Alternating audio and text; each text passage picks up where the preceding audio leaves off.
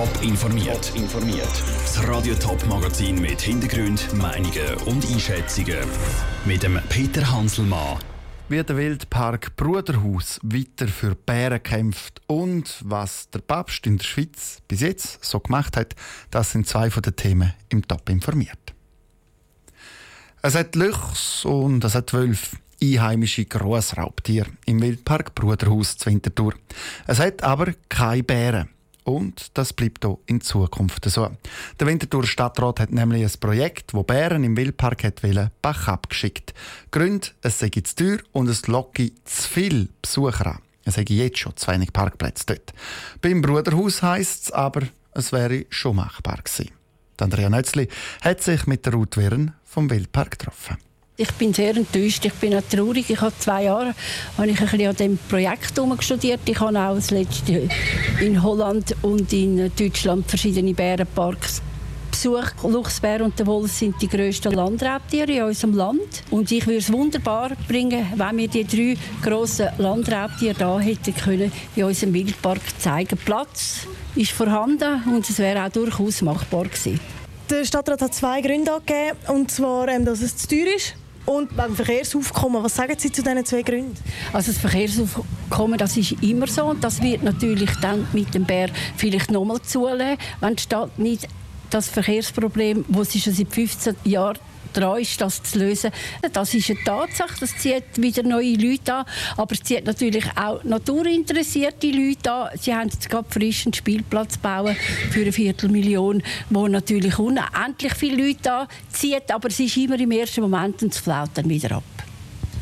Und eben das mit den Kosten, dass dann gleich wieder vieles auf die Stadt zukommt, zum Beispiel personelle Sachen, die die Stadt muss machen muss. Ja, verstehen Sie das? Als ehemalige Gemeinderätin von der FDP verstehe ich das natürlich gut, aber ich habe auch einen Plan, wo ich noch einen Fonds gründen würde, der dann vielleicht für den Bärenunterhalt würde sorgen Aber ich kann nicht alle viele, die ich noch im Köcher habe. Wenn ich zum Sammeln brauche ich sicher zwei, drei Jahre für das Bärenkeg und das würde sich dann sicher im Laufe der Zeit ergehen. Und baut würde ich einen Weg erst dann, wenn das Geld vorhanden ist. Ist das ganze Thema Bären jetzt einfach für Sie erledigt? Oder wie sieht das aus? Kämpfen Sie weiter? Oder?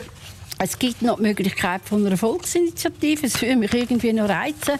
Aber das würde natürlich das Ganze noch mal viel verzögern und wäre ein riesiger Aufwand. Aber äh, ich wollte jetzt mal ein bisschen abwarten, was das Echo ist von dem Entscheid. Und das, das könnte ich noch in Betracht ziehen, eine Volksinitiative zu machen.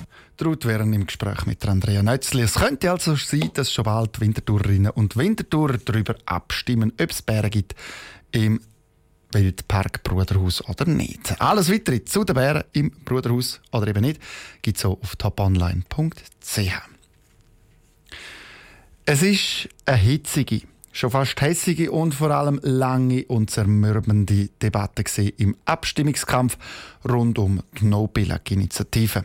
Im März ist die Initiative, die die Radio- und Fernsehgebühren abschaffen dann abgelehnt worden. Die Diskussion, was mit den Gebührengeldern genau passiert, ist wegen dem aber noch lange nicht vorbei. Heute hat die zuständige Bundesrätin Doris Leuthardt das neue Mediengesetz vorgestellt. Der Bundesrat wird aus dem Abstimmungskampf der Bundesrat wird aus dem Abstimmungskampf rund um die No-Billag seine Lehren ziehen. Raphael Wallimann. Im Abstimmungskampf haben SRG-Kritiker immer wieder gesagt, die SRG sei der verlängerte Arm vom Bundesrat. Die Sendungen von SRF und Co. seien viel zu staatfreundlich. Darum schlägt der Bundesrat im neuen Mediengesetz vor, dass eine unabhängige Kommission gegründet wird, die den Service Public definiert. Bis jetzt hat das der Bundesrat selber gemacht. Doris Leuthardt ist gespannt, wie Kritiker auf den Vorschlag reagieren, wie sie heute vor den Medien gesagt hat. Weil in den Vorgesprächen hat es dann schon geheißen, hups, wer sitzt dann da drin und die haben ein bisschen viel Macht. Aber wir schlagen das jetzt mal so vor und diejenigen, die uns kritisiert haben, dürfen jetzt hier sich mit dieser Kommission befassen, ob das dann das Richtige ist. Raphael, gleichzeitig kann der Bundesrat ja bei der Verteilung der Radio- und Fernsehgebühren jetzt mitreden. Was ist da genau vorgesehen? Die SRG bekommt ja 94 Prozent der Radio- und Fernsehgebühren über. Das sind jährlich etwa 1,2 Milliarden Franken. Mit dem Geld darf die SRG nicht einfach machen, was sie will. Neu kann der Bundesrat zum Beispiel sagen, dass die SRG nicht mehr als ein Drittel für Unterhaltungssendungen ausgeben darf. Oder er schreibt einen Mindestbetrag für Informationssendungen vor. Und dann gibt es ja auch noch die Änderungen, die nicht nur die SRG, sondern eigentlich alle Medienhäuser in der Schweiz betreffen. Was sind da die wichtigsten Eckpunkte? Der Bundesrat will auf Digitalisierung reagieren. Neu werden darum auch Online-Medien unterstützt, erklärt Doris Leuthardt. Der Bundesrat ist überzeugt, dass dieser Gesetzesentwurf einen wichtigen Schritt hin zu einer zukunftsorientierten Medienregulierung darstellt. Er schafft die Rahmenbedingungen, um den medialen Service Public in das Online-Zeitalter zu überführen. Unterstützt werden aber nur Online-Plattformen, die vorwiegend Audio- und Videoinhalt produzieren.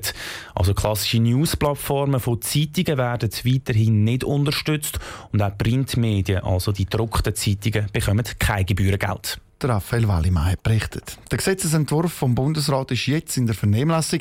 Das heißt, bis Mitte Oktober können sich die Betroffenen zum Gesetz äußern. Genf steht Kopf. Der Papst ist da. Es ist das erste, der fünfte Papst überhaupt, der die Schweiz besucht. Darum ist die Euphorie umso grösser. Gerade zwei Bundesräte haben den Papst am Flughafen zu Genf abgeholt. Tausende Gläubige warten seit dem frühen Morgen auf die grosse Messe. Sarah Frattaroli verfolgt den Papstbesuch für uns mit. Am 10 ab 10 ist der Papst Franziskus zu Genf am Flughafen aus dem Alitalia-Flugzeug gestiegen und über den roten Teppich zum Bundespräsident Alain Berset gelaufen. Er hat dann auch noch am Außenminister Ignazio Cassis, dem Nationalratspräsident Dominique de Buman und dem Genfer Staatsrat Pierre Modet die Hand geschüttelt. Einer, der extra für den höchsten Besuch auf Genf gereist ist, ist der St. Galler Bischof Markus Büchel. Er hat den Papst Franziskus schon ein paar Mal persönlich getroffen. Man hat eine Vorstellung vom Papst, dass er umgeben ist von einer wahnsinnigen Aura und so weiter. Aber wenn man ihm zum Beispiel in der Kaffeepause bei einem Kongress begegnet, dann redet er mit den Menschen, die dort sind, ganz in einer normalen Art. Er ist sehr ein einfacher Mensch. Im Moment hält der Papst Franziskus gerade das ökumenische Gebet beim Weltkillerrat zu Genf. Der Weltkillerrat hat ihn nämlich auch in die Schweiz eingeladen, um sein 70-jähriges Jubiläum zu feiern. Der eigentliche Höhepunkt vom Papstbesuch der steht dann erst am Nachmittag auf dem Programm. Um halb sechs hält der Papst eine Messe vor 41.000 Gläubigen in der Palexpo-Halle.